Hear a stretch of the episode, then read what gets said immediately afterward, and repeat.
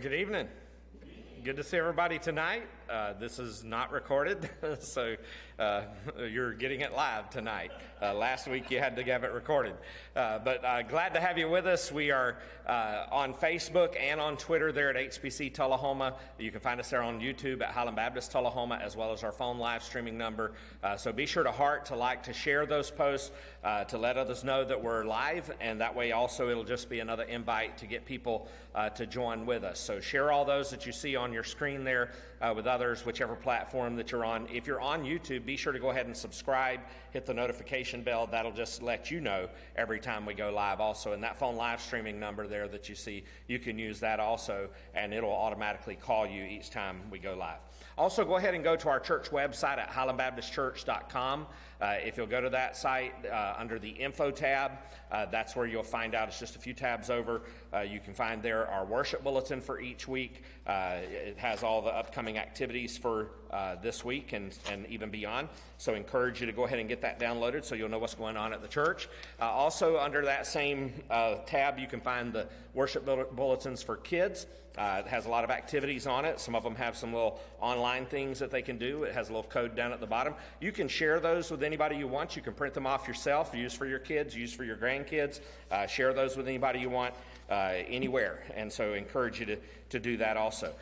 And then also under that info tab is where you can download the prayer list as well as the newsletter. The newsletter comes out once a month. That is on the website too that you can download. But our prayer list for tonight, you'll want to go ahead and get that downloaded now so that you'll be ready when we get to the prayer time uh, there and be able to go over the prayer list with us. And while you're there on the website, uh, be sure to go to the far right hand side, click the Give Online tab there. Uh, you can do your online giving. It's a very simple, easy platform. Uh, there, when you click on that, takes you to.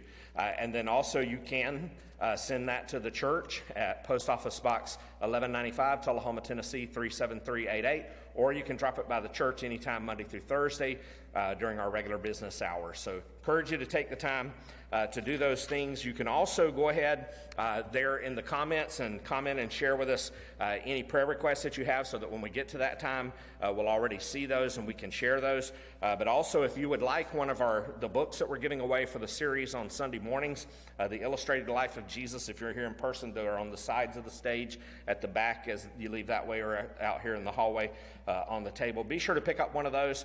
Um, if you're at home, comment there, let us know that. We'll get back in touch with you, or you can just send us an email at highlandbaptisttullahoma at gmail.com or highlandbaptist at cafes.net. Either one of those, you can send a message to us uh, with your address. We'll send that out to you free of charge as well as the list of numbers uh, for the book of Revelation. So if you want any of those in person, we do have a few of those copies if you want uh, one of those. So just wanted to make you aware of those things. Uh, Brother Mike, I guess you'll come and lead us in our hymn. Those of you here, take your hymnals out and turn to 320. Turn your eyes upon Jesus. 320. The rest of you, the words are on the screen. Miss Pat?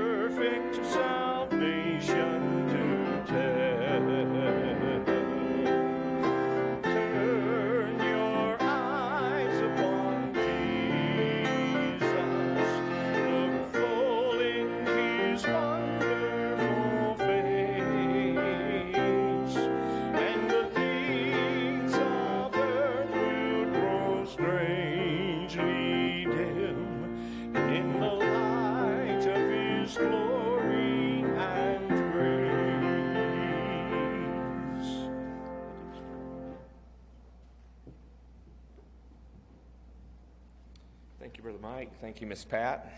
And uh, if I'm a little bit slow tonight, I have a headache, so bear with me uh, with that. Um, let me share with you some uh, prayer requests that we want to share uh, and update. Uh, Parker Crouch is doing better. Yes, he's in Southern Tennessee Rehab. And he's at Southern Tennessee Rehab doing better, so just continue to pray for him as he goes through uh, rehab. That's on the friends and family side. We do want to continue praying for the people of Ukraine uh, and all of our missionaries and all of the churches there, especially too. Uh, we want to pray for um, uh, Alan Wainwright III, his family. He passed away uh, since we had mentioned this before uh, last week. So keep his family in your prayers. He was my cousin. Uh, uh, Mayor Ray Knowis, he's doing better, and we just praise the Lord for that. Uh, he was at our last board meeting uh, this past Monday, so continue to remember him in prayer as he continues, but he is doing a whole lot better. You'll also want to continue to remember James Myers' family and the passing of his dad, Cotton Myers. Uh, they had his funeral uh, the other day, so keep him in your prayers. Uh, on they had that on Monday, so keep him in your prayers with that. And then um, I have my cousin's wife, uh, Debbie Norman, on the prayer list also, who's in ICU with COVID. Uh, they had we had mentioned that she had been on the ventilator since the 4th of January. They took her off a couple of weeks ago, and she's breathing on her own, but she still has not woken up. Uh, they're not. She's not in a medically induced coma.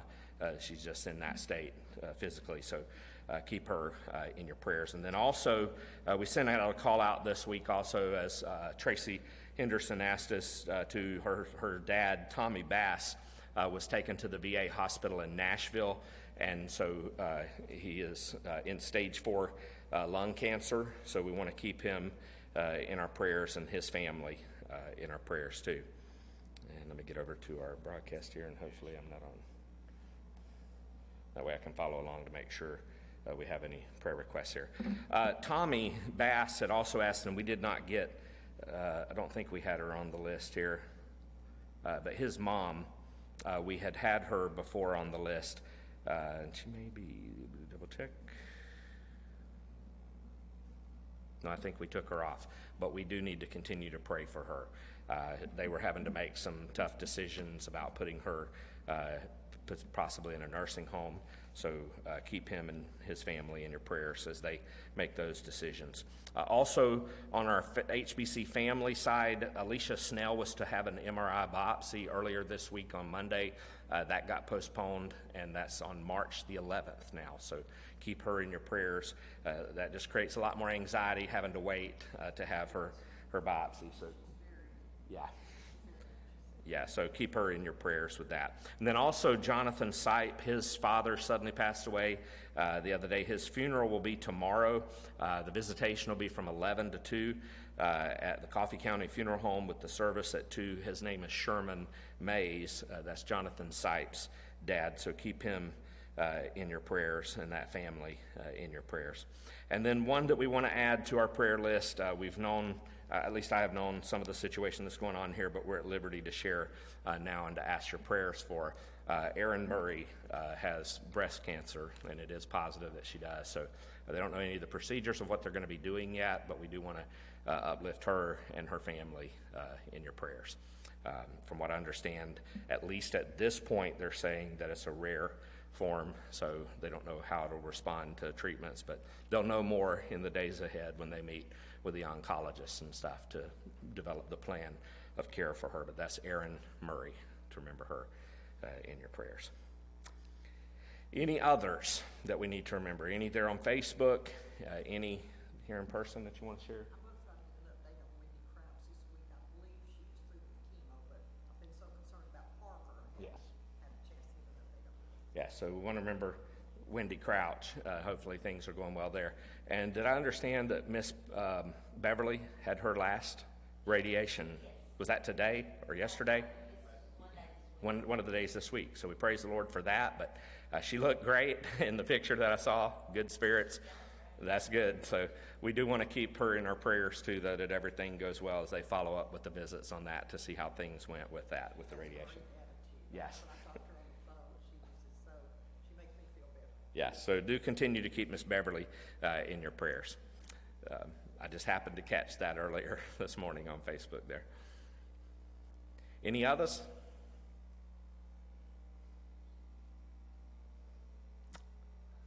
All right. I don't see any others or hear any others. If you're there online, you can still comment. You can still send those emails uh, up until the time that we uh, end our broadcast. We'll look again at the very end just to make sure if there are any announcements, and we'll share those at the very end. So let's go to the Lord in prayer uh, with all of these uh, prayer requests that we've mentioned uh, tonight. Heavenly Father, as we come before you in prayer, Lord, we know that you love us and that you care for us. And we just want to thank you, Lord, for doing the greatest thing that you could have ever done, and that is to send your Son Jesus to die on the cross for our sins, that we could have eternal life with you forever. And so, Father, I pray that you will uh, bless us because of that relationship that we have with you. Bless us in our obedience to you. But, Lord, we know that there are many times we sin against you. We do things that you've told us not to do in your word. There are sometimes, Lord, that we don't do things that you've told us we should do. And so, Father, I pray that you would forgive us and cleanse us of all of our sin. We don't want to hold on to any of that in our hearts because we want you to hear our prayers. We want to pray powerful, effectual prayers, Lord, that are heard from on high.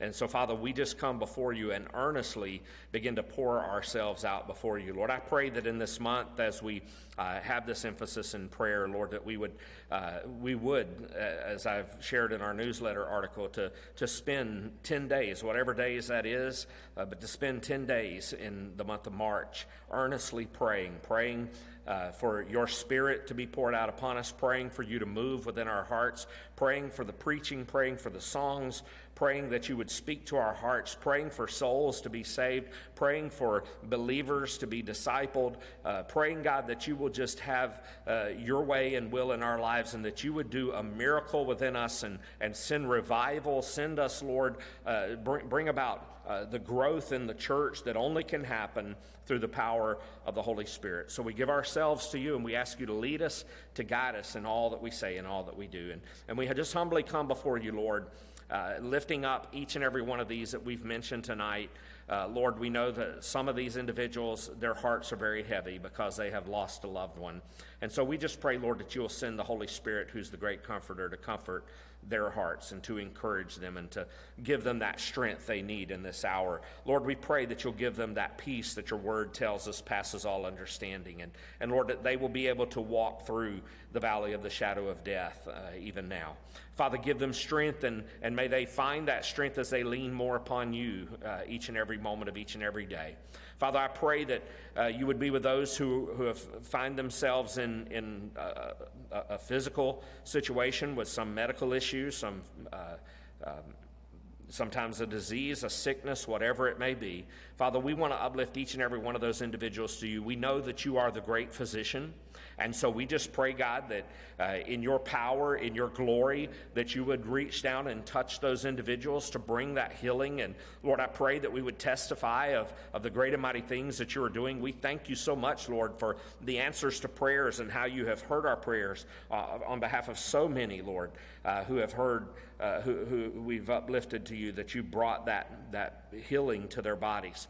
Uh, Father, we thank you for doctors and nurses and those you've given the wisdom to take care of us. And we just pray that you'll continue uh, to bless them and use them, Lord, as many of these are, are seeking out that medical care. Uh, but Father, we know that you are the great physician, so we uplift them to you and ask you to do your wonder working power uh, in their hearts and in their lives. Encourage those families, Lord, that have just received uh, some of these news uh, of things that they're facing in the days ahead. And we just pray for your encouragement in their lives. May we as a church uh, be there to surround them and support them and encourage them and to do what we can. But Father, I pray that you will walk with them through uh, these days and that it will be used to bring them closer than ever before to you, that you might use them in a powerful way uh, in, in bringing about a lasting legacy of your kingdom kingdom uh, going forth uh, throughout their lives. Father, we just pray for uh, your, you to be glorified in the healings that are brought about. We pray for the good of each and every one of these individuals uh, because we know that that's what your word promises, uh, that you will bring good for us and you will bring glory to your name. So, Lord, we give it all to you and we ask, Lord, for you to lead us and guide us tonight as we study your word. We pray, God, and do desire to hear from you, uh, even as we're looking here at these churches in the book of Revelation, uh, especially tonight, the church at Sardis. Uh, Father, uh, I just pray that as we look at this living, dead church, which seems like an oxymoron to us, Father, that we would realize that any of us as a church and as Christians are but one step away from being in the same place that this church at Sardis was. And so, Father, I pray that we will heed the message, that we will heed the warnings, that we will take whatever steps we need to take in our lives to make sure we are alive and vibrant, following your will and your way. And may your Holy Spirit empower us and quicken us, make us alive in, in your kingdom work, uh, that you will use us to bring souls to faith in Christ and, and continue to see those believers grow in their walk with you. So lead us tonight through your word. In Jesus' name we pray. Amen. Well, take your Bibles, if you will, and turn to the book of Revelation, chapter 3. Revelation chapter 3 and verse 1 uh, is what we're going to start with. And as we've been looking at each one of these, uh, we only have two more churches to go through. Anybody know what those two churches are off the top of your head? We know Laodicea is coming because that's the one that's so familiar to us. Philadelphia is the other church that we're going to be looking at uh, next week, and then Laodicea, uh, the last uh, of the seven letters. So, uh, here in verse 1 of chapter 3 in the book of Revelation, uh, John is still writing what Jesus is saying to the seven churches. Uh, some have looked at these seven churches over the years as, as different ages of the church. Uh, I'm not sure that that uh, is really true because in every age you see uh, the characteristics of every one of these churches uh, in every age. I mean, if you were to look at uh, the church at Ephesus that lost their first love, there are still churches today who find themselves in that place, who have lost their first love. Uh, and as well as we're going to see tonight about this church at Sardis, who are living dead churches. And so verse 1 begins this and says, And to the angel of the church in Sardis write, the words of him who has the seven spirits of God and the seven stars I know your works. You have the reputation of being alive, but you are dead. So, as you begin there, uh, he's, he's talking about to the angel of the church. You remember we've talked about this before, but just to refresh you, the word angel there is the word messenger. It's the one who is the, the pastor of that church that he's writing to. Uh, so, he's writing to the leadership of that church at Sardis. And he says, Write this the words of him who has the seven spirits of God and the seven stars. That's all back in chapter 1, that description of who that is. Who is that? Jesus. And we know that very plainly and clearly. So I want you to keep that in your mind as we're seeing some of these symbolisms, because when we get to chapter 4 and begin the road then on into the rest of the book of Revelation, there's going to be a lot of symbolism uh, that we're going to see there. And I don't want you to forget what chapter 1 uh, had to say uh, to us. So he says, Here's the message I know your works. You have the reputation of being alive but you're dead. So when you look at the seven churches, of the seven churches uh, which John wrote letters to, there are two uh, which he has nothing positive to say to them. Uh, one of those churches, which had no good qualities about it, is this church here at Sardis. and, and we'll add some qualifiers to that in a little bit here. It, it, for all practical purposes, it was a dead church in a dead city. Have you ever been to a church and, and you just came away with the feeling, man, that just seems like a dead church. It doesn't seem like there's any life in that church. It doesn't seem like the Lord is, is moving or, or, or working uh, in that church. Uh, you ever heard of somebody else who refers to a church as a dead church? Well, it's one thing for uh, someone uh, to, to say that a church is dead. Uh, it's another thing for me to say that a church is dead, but it's an entirely different matter when the Lord Jesus Christ examines the church and says, You're dead. I mean, this is bad. The message uh, is, is terminal here for them. Uh, there are really three kinds of churches in, in any church building, as there are three kind of Christians uh, in, in any, amongst any Christians. Uh, there is the church that the church thinks they are, there's the church that others think they are, and then there's the church that God knows that they are. And when Jesus calls a church dead, uh, you may as well call the coroner, make the funeral arrangements, because that church is truly dead. And this church at Sardis, they were not a weak church uh, that, that needed restoration. Uh, it wasn't here about revival. Uh, that they needed. It, it wasn't a sick church that needed rejuvenation. It was a dead church that needed resurrection. Uh, society had, had written over the doors of this church, that's a great church over there. The, the, it would almost be like in today's terms, the denomination writing over their, over their door, uh, this is a super church. But God had written over this door, uh, Ichabod.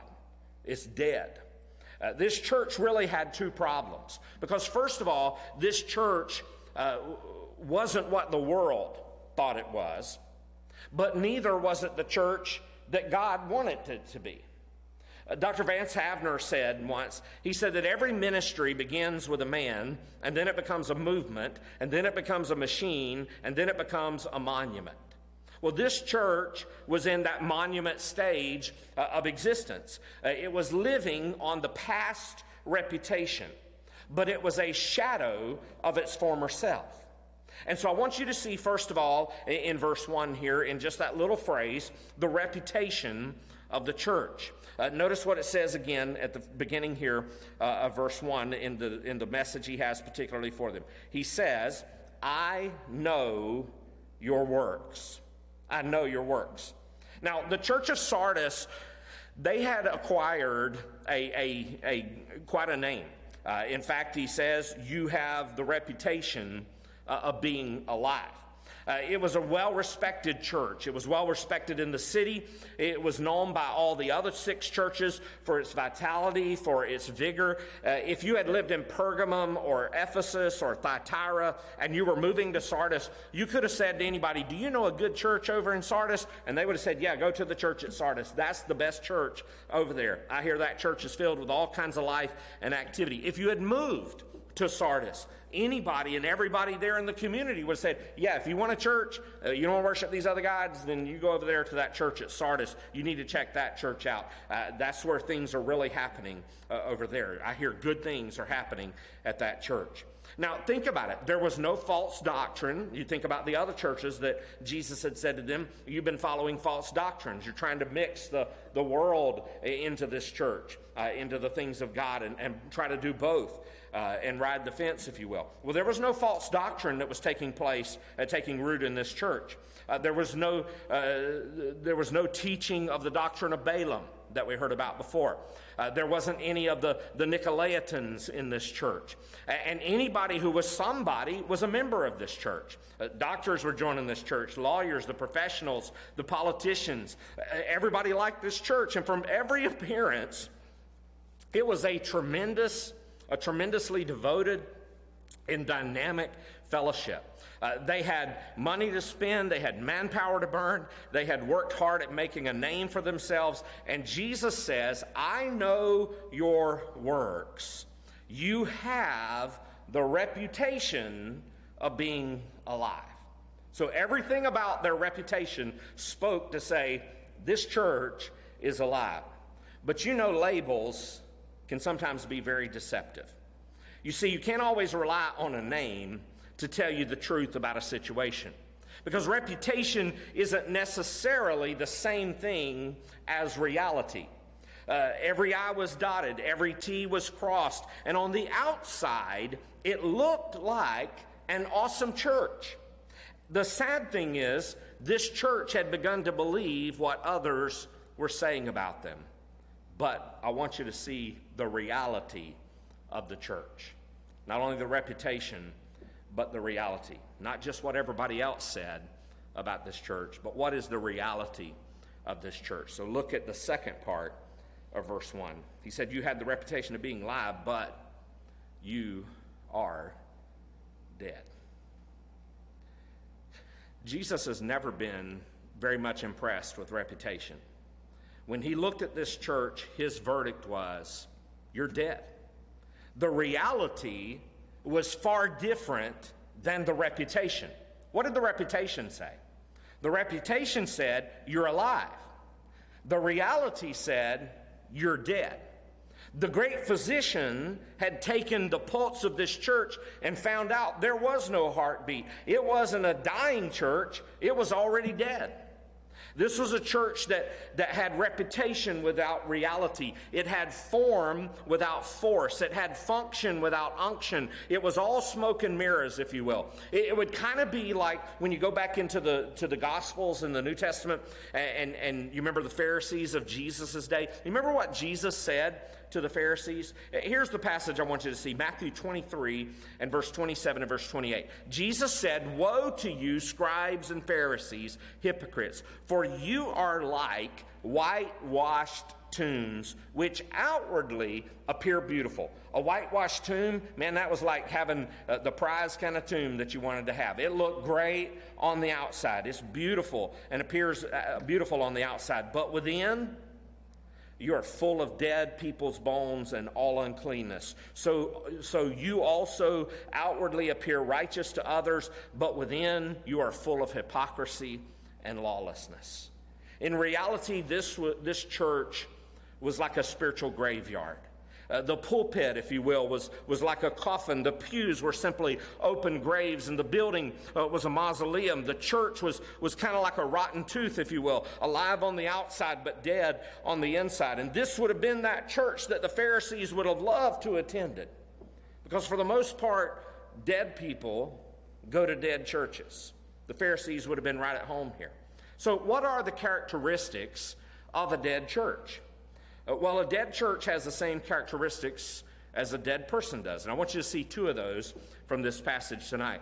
First of all, it was a lifeless church. It was a lifeless church. A dead person is a person that from whom the human spirit has departed. Likewise, a dead church is a church in which the Holy Spirit has departed. Did you know this and understand this? That it's not the people that give life to the church, it's the Holy Spirit that gives life to a church.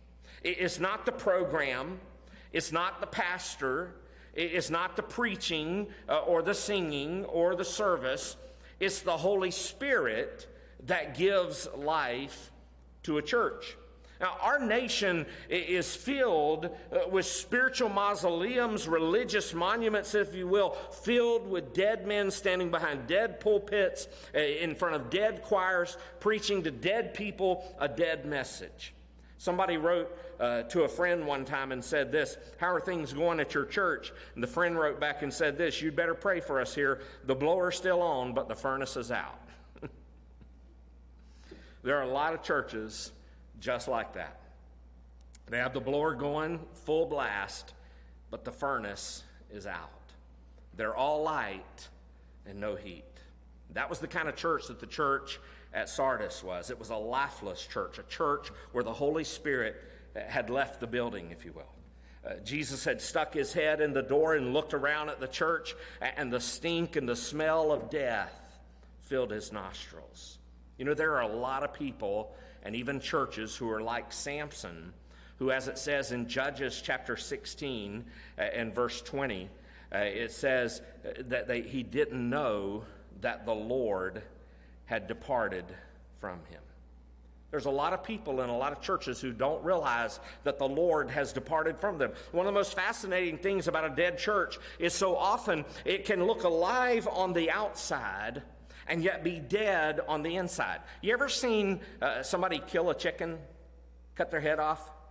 What happens to the rest of the chicken? It runs. It's got all kind of activity and, and life, it seems like, within it. You ever killed a snake and you cut the head off? What happens to the rest of the body? It's just sitting there wiggling and all kinds of energy and, and fervor. Uh, you've never seen a chicken or, or, a snake like that with more life in them. Uh, and, and yet, Either one of them has never been more dead than when that happens. Think about the two lessons that that teaches us. First of all, a thing can look alive and yet be dead. And secondly, a thing can be dead and not even know it. Did you know that you can dress up a dead church and make it look alive? I mean, think about it. Isn't it interesting that the one time you can always count on somebody being dressed in their Sunday best is when they're laid out in their casket? That's the one time that a person is dressed to kill when they're dead. So you understand that you can dress a church up with all kinds of activities, all kinds of programs, and, and pad the pews and carpet the floors and, and, and robe the choirs and still have a dead church. You can have all the smoke and mirrors you want, and it still be dead. Because understand this it's not what a church does, but rather what a church is that determines whether or not it's alive. It's not a church's recreation, nor is it a church's reputation. It's a church's relationship to the Lord Jesus Christ that determines whether or not it's alive. Sardis was a church that was living off of the past reputation. They had been a great church, but no more.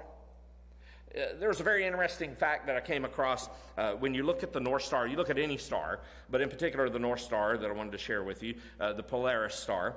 Uh, astronomers tell us that the light from the North Star, and this is uh, probably in the last decade, they found out that it's actually closer than what they originally thought that it was.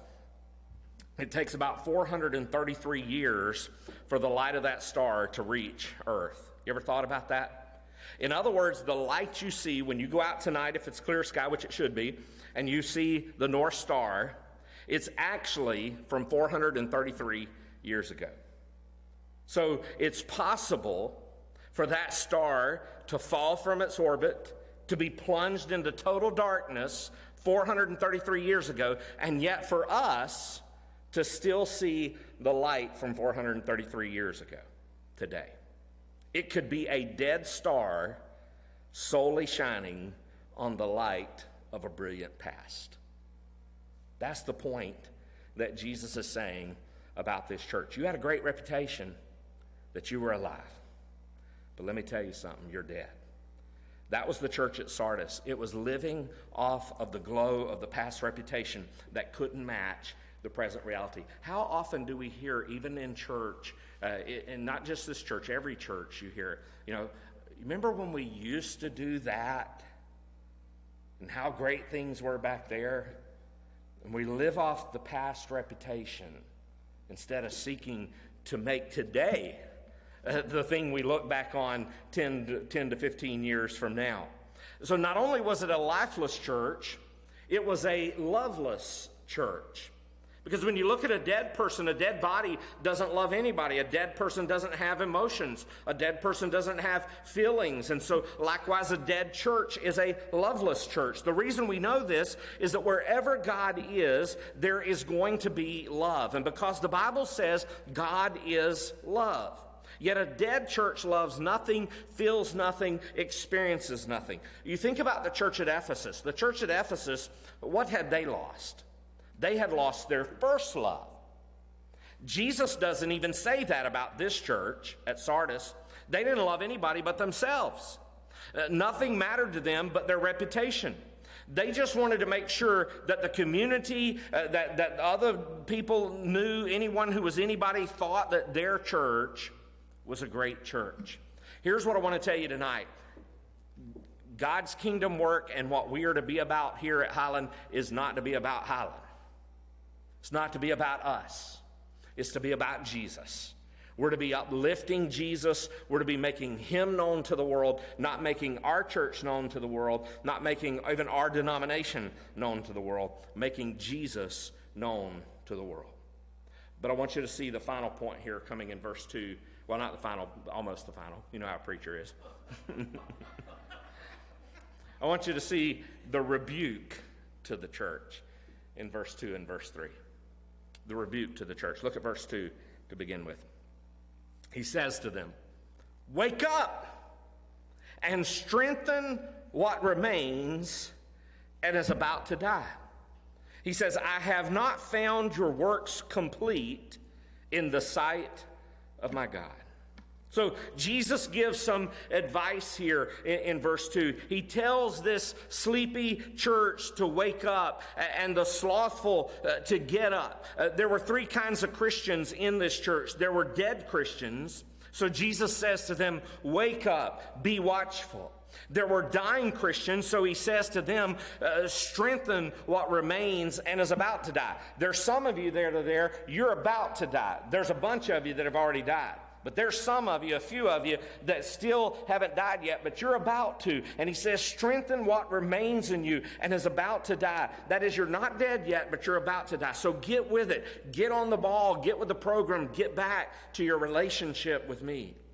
But then there were those dedicated Christians whom he addresses. And we're going to look at verse 4 and verse 5. So when Jesus uh, gives this advice, he has three pieces of advice to give this dead church here. He gives a, a recipe, if you will, for revival that quickly and quite frankly is, is going to sound strangely familiar to many of us. Here's the first thing he tells them in the first part of, of verse 3 there remember the past remember the past. It's a good thing to remember the past. We don't want to stay there, and we don't want to dwell there, and we don't want to go back there.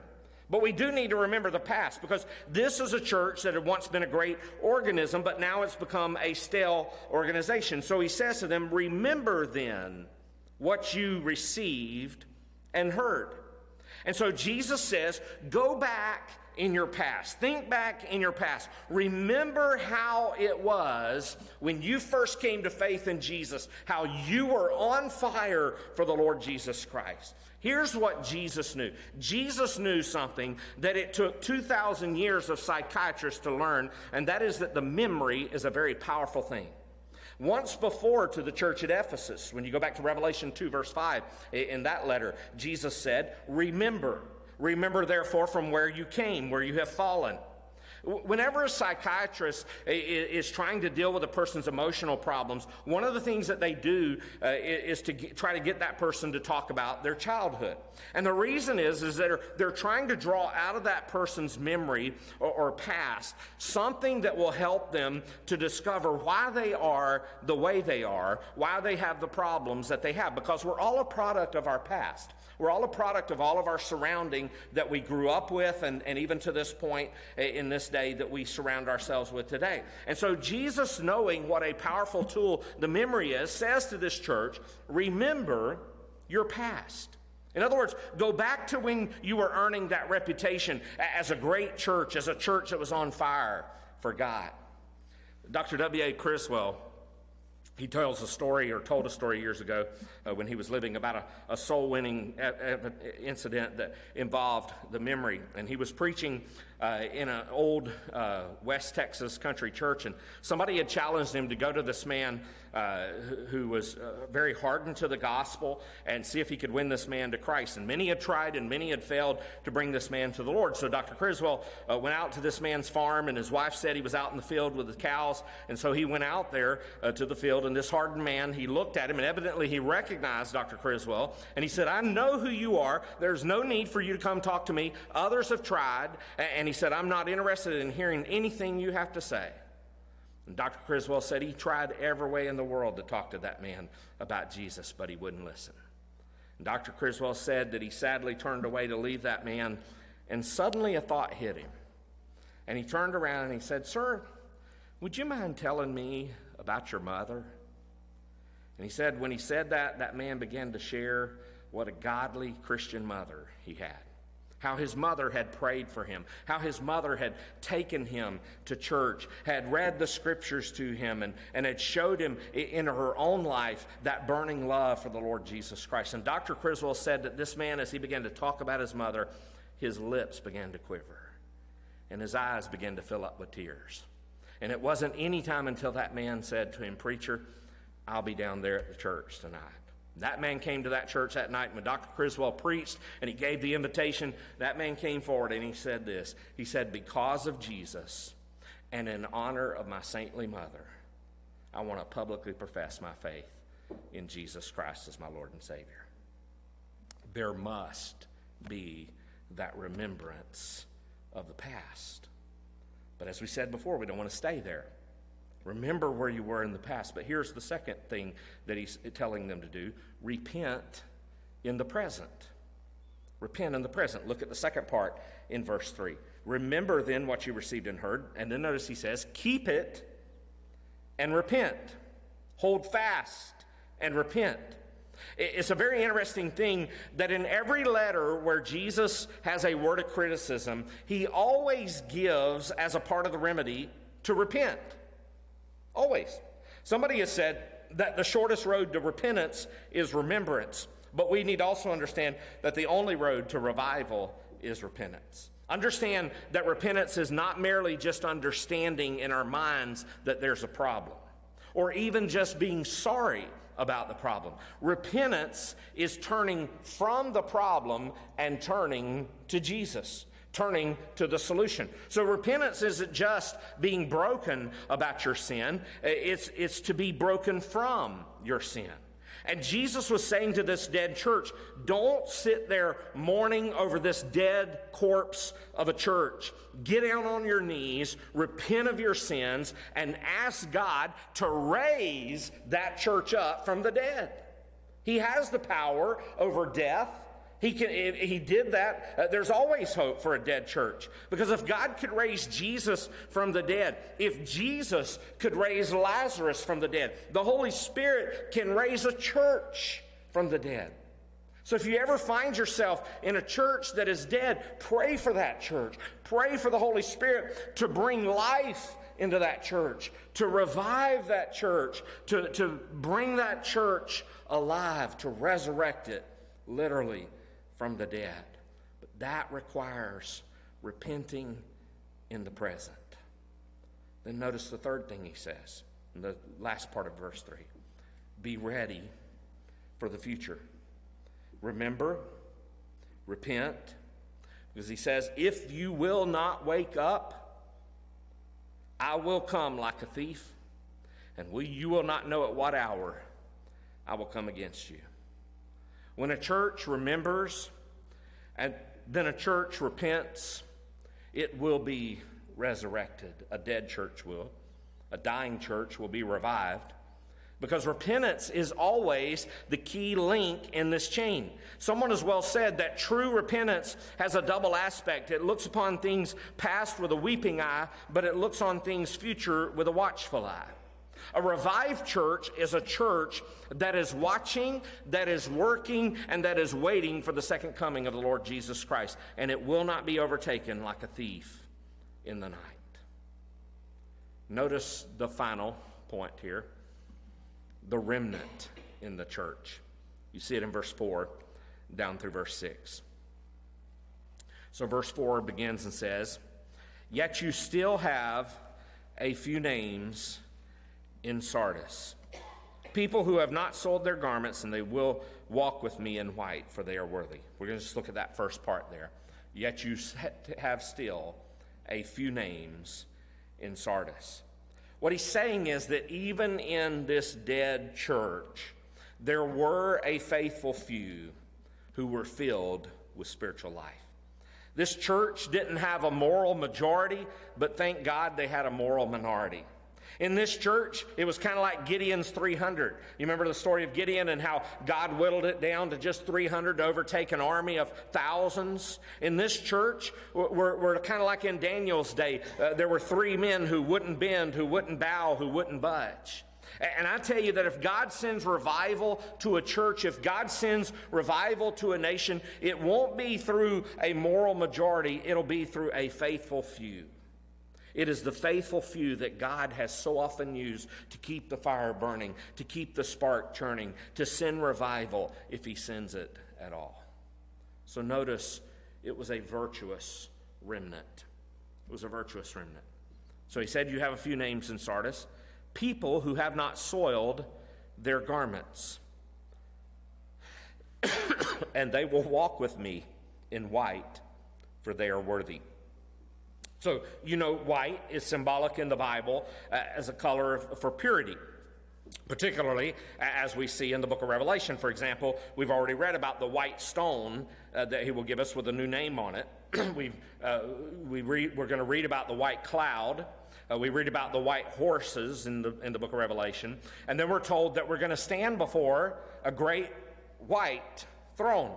Uh, this color represents purity and cleanliness. There were people in Sardis who had kept themselves pure from the world, who had kept themselves holy to the Lord, who had kept the light shining brightly. They kept fire, they kept the fire burning hot for the Lord uh, because they had kept themselves pure and they were uh, they were going to be clothed in purity because purity not only desires purity, purity deserves purity. Well, there was a remnant at Sardis here, just a few people who had maintained that walk with God, who had remained filled with the Holy Spirit, who were madly in love with Jesus Christ. They didn't give one iota about the reputation of the past. All they knew was the reality. And they were praying for revival, they were praying for resurrection of their church. John Wesley, the great preacher of old, said, You give me a hundred men who hate nothing but sin and love nothing but Jesus, and I will turn this world upside down for God. Oh, that we would be a part of that few who are faithful and fervent in our prayers before the Lord and in our walk before God. That we would remain filled with the Holy Spirit, that we might be powerful in our prayers, that we might be a virtuous remnant. But notice also it was a victorious remnant. Notice verse 5. The one who conquers will be clothed thus in white garments, and I will never blot out his name out of the book of life. I will confess before my Father. I will confess his name before my Father and before his angels. He who has an ear, let him hear what the Spirit says to the churches. Do you understand exactly what Jesus is saying here? Do you remember Jesus saying uh, back in the Gospels in Matthew chapter 10, verse 32, when he said, Whoever denies me before men, I also will do what? Deny him before who? My Father who is in heaven. And so, this is a fulfillment of that promise. One of these days, those who have overcome, those who have remained faithful, those who have remained true to Jesus are going to be taken by the hands of Jesus Christ. We're going to be led up past all those ranks of angels, down those streets of gold uh, in glory. We're going to be led up past the, the cherubim and the, and the seraphim. We're going to be led right up to the very throne of God itself. And before all those myriads of angels and, and the seraphim and the cherubim, and before the tribes and the nations of this earth, Jesus is going to introduce us one by one, name by name, and he's going to say, Father, this is your faithful servant. And like another father that we read about in the Gospel of Luke, he's going to say, Bring out the best robe. What color is the robe going to be? White. And he's going to put it around us. And it's going to be a robe just like the one Jesus is wearing. I want to tell you, I wouldn't trade all that for any all the silver, all the gold, uh, all the diamonds, all the money, all the riches and the wealth, all the fame and the fortune that this world could ever give. It pays to serve Jesus. It pays every day. It pays every step of the way. And it pays in riches untold, yet and riches uh, foretold that will come to him for those who come to him who remain faithful, who remain true, who remain pure, who remain faithful to the end, who hold fast to the Lord Jesus Christ. What a message to a dead church. That even in a dead church, there's still hope. Isn't that awesome? That no matter how bad you may think, even. So think about the church. Who is the church? It's not the building, it's not the building at Sardis, it's the people at Sardis. It's the people at Pergamum. It's the people at Ephesus. It's the people at Thyatira. It's the people at Highland. It's us. And so he's speaking to us. And he's saying here uh, about us no matter where you are on the spiritual spectrum, you may be at a place where you are spiritually dry, you are spiritually dead. There is still hope for you.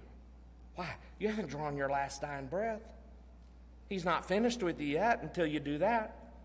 then it's too late to make that decision. So until we draw that last dying breath, eh, He is wanting us to call out to Him. He is wanting us to say, God, send life into me. Send the Holy Spirit into my heart. Bring life to me. Resurrect this dead body of mine spiritually. And give me the life and the excitement and the fervency that I once had when I first came to faith in Christ. Sends chill bumps over me. But think about when I first came to Jesus and how excited I was, and I couldn't wait to get baptized. I couldn't wait for people to know that I was a Christian. You know, somewhere along the way, we lost that, didn't we? We didn't want to say that too much to people. We didn't want them to know that we were a Christian because we might lose that friend. I pray that we would be filled with that excitement, that we would not just be living on the laurels of the past, but that we would right here in the present. We can't worry about what's going to happen yet, still out there in the future. We can just make decisions today that affect our future. And so make that decision today. Lord, I need to be closer to you than ever before. So I want to challenge you. I, wrote this in our church newsletter. If you've not downloaded that, you didn't receive that in the mail, go on our website, highlandbaptistchurch.com, go to the info tab, download it there, a message that I put in the newsletter there that I want to challenge you for 10 days during this month to spend time earnestly, fervently in prayer, morning, noon, and night. Middle of the day, anytime. Doesn't have to be that specific time. Doesn't have to be specifically 12 o'clock. But do that for 10 days. And I guarantee you, after those 10 days, your life will be changed. You'll be closer to the Lord than you've ever been. You may go through some difficult things because the devil's going to throw everything he can at you to keep you from doing that because he knows that the closer we draw to the Lord, the more we're filled with the Holy Spirit, the more we're filled with his power, and we become a church that is alive, that is powerful, that is making an impact in the darkness around us. And the devil doesn't want that. So he's going to throw everything he can at you. But you remain faithful to the end. And just as he says here, when we remain faithful, he will bless us. What an awesome message to the church at Sardis. You could have wrote them off, said, That's it, it's done. But Jesus, even still looking at them dead, looked at them like he did at Lazarus and said, Come forth. Wake up. You can still be alive, even right now.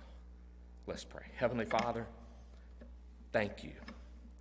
Thank you for this passage.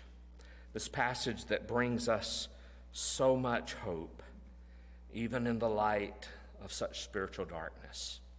That even in a church, Lord, that was dead, you can still bring life.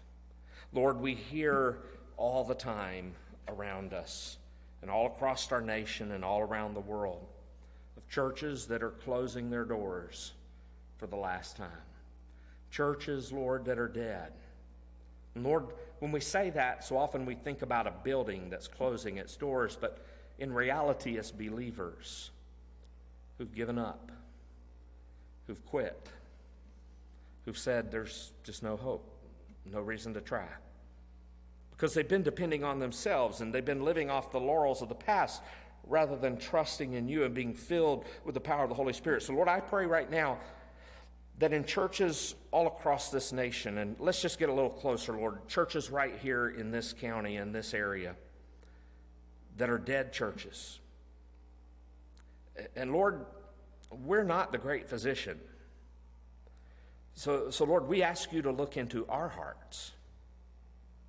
We ask you to look into our lives and do your spiritual examination.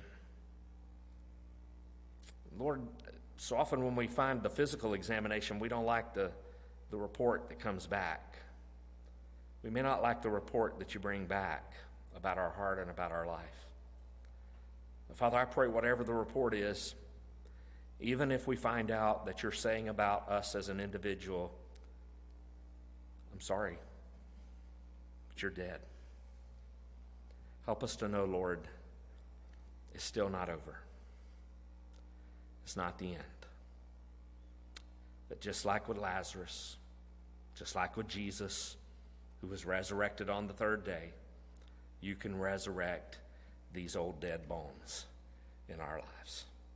So send the fresh wind of your Holy Spirit right now, Lord, even in the body of people that are members here at this church. Lord, that if we're dead, may we be resurrected to new life. If we are dying, Lord, may we hold fast to the things that we once knew and the, the, the, the, faith and the, the, the truth that was given to us. And Father, I pray that we would get back to the relationship with you and make that the priority. Father, I pray that you would revive us. Lord, those who are being faithful, that few, that remnant, Father, I pray that you would in, encourage us and strengthen us even tenfold, more so than ever before. That we would keep praying and we would be fervent in our prayers, and that at least for these 10 days in this month, Lord, whatever 10 days we decide to put aside, Lord, that we would spend that time in fervent prayer, morning, in the middle of the day, and in the evening. And Father, I pray that it wouldn't just be uh, the, that little passing prayer that we pray so often, Lord, bless this day. Lord, bless me as I go to sleep tonight. Lord, bless the food that we eat. But Lord, that it would be a fervent, earnest prayer, no matter what amount of time that may be, if it's five minutes, if it's an hour, whatever time it may be, that it would be fervent, that it would be faithful, that it would be real. And that we would say, Lord, whatever it takes, use me. Do in me what you need to do to bring me to where you need me to be, to do what you want me to do. Bless us, Lord. Bless us for having heard this word. Bless us for having read this word. And I pray in the days ahead you will bless us for keeping this word. In Jesus' name we pray. Amen. Thank you so much for joining with us tonight. Hope you got a blessing from this letter to the church at Sardis. Uh, next week will be the church at Philadelphia, and I encourage you to join us again next Wednesday night in the book of Revelation. Uh, we'll be here that night at 6 o'clock, but we'll be here again this Sunday morning. So come and join us in person if you can, uh, 9.15 for Sunday school, 10.30 for worship. We'll see you again online there on YouTube, Twitter, on Facebook, and our phone live streaming if you are not able to come and join us in person. You have a blessed week. You stay safe, and you be faithful to do what the Word of God has told us to do tonight. And we'll see you then.